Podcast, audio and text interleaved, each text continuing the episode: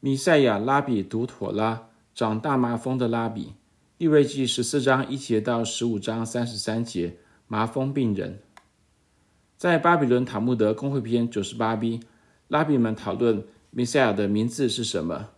拉比们说，弥赛亚的名字是长大麻风的拉比，正如经上记着说，他诚然担当我们的忧患，背负我们的痛苦，我们却却以为他受责罚，被神击打苦待了。以赛亚书五十三章四节。利未记描述一种或一类神秘的疾病，希伯来字是 tarat，我们通通常翻译为大麻风。如上所述，犹太拉比经典塔木德描绘弥赛亚是长大麻风的人。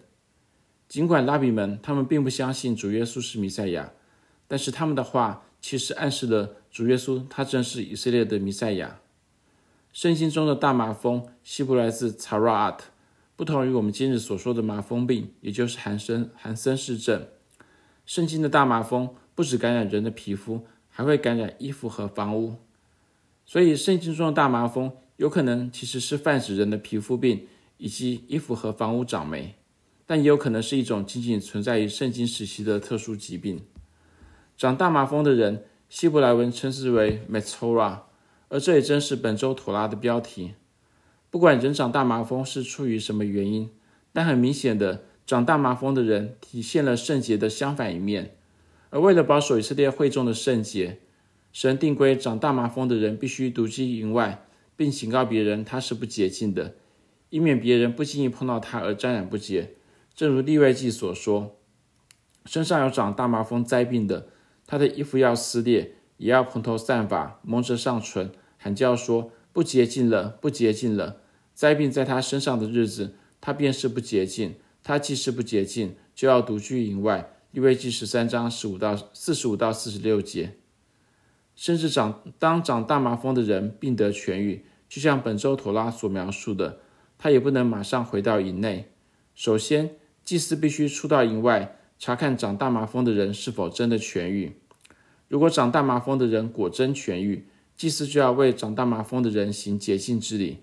之后，长大麻风的人可以回到营内，但此时他还不能进入自己家里，而必须在外等待七天，并在第八天献上赎愆祭、赎罪祭和燔祭，然后才能得完全的洁净而回到家中。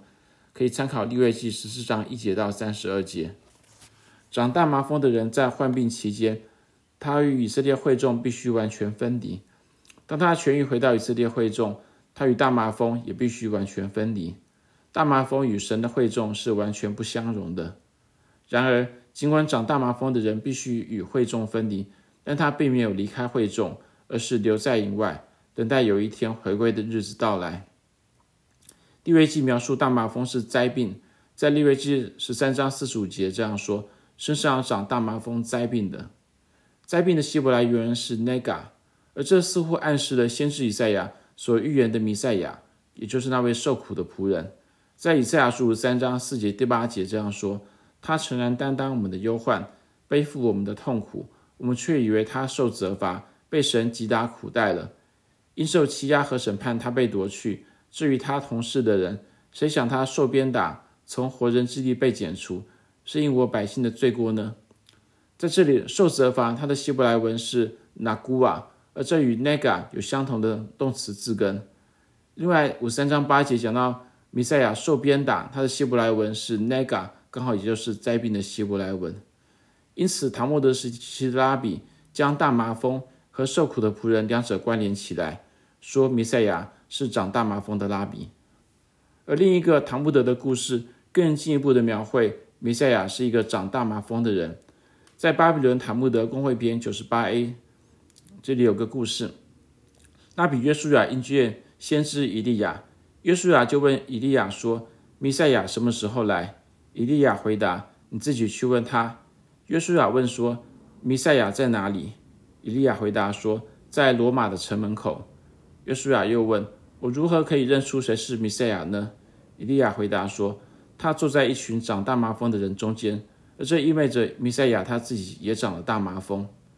所有长大麻风的人都是将他们身上的绷带全部解开，再全部换上新的绷带，而只有弥赛亚，他是一次解开一个绷带就换上一个新的绷带。因为弥赛亚他想着说，当以色列全家呼求我的时候，那就是我拯救他们的时刻。我不能因为换绷带而耽误了拯救他们的时机。这个塔木德的故事令人感到不可思议。弥赛亚的盼望贯穿了整个圣经和犹太民族的祷告。至今，虔诚的犹太人仍然昼夜祷告，祈求弥赛亚的到来。然而，成就弥赛亚愿盼望的弥赛亚本人，那位拿撒勒人耶稣，而在他正像这个塔木德故事所描绘的，如今正独居在以色列营外，与犹太民族分离。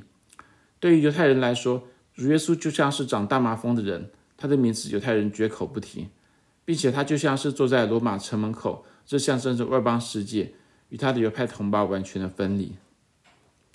但主耶稣这位弥赛亚，他仍然殷切等待以色列全家呼求他的日子到来，直到他们说奉主名来的是应当称颂的。马太福音二三章三十九节的那一天，那时主耶稣就要像得痊愈的麻风病人从营外回归以色列营中一样，回归到他的犹太同胞中间，拯救以色列全家。于是以色列全家都要得救。罗马书十一章二十六节。这篇文章摘自梅赛亚拉比 Russell Resnick 的妥拉注释《Creation to Completion: A Guide to Life's Journey from the Five Books of Moses》。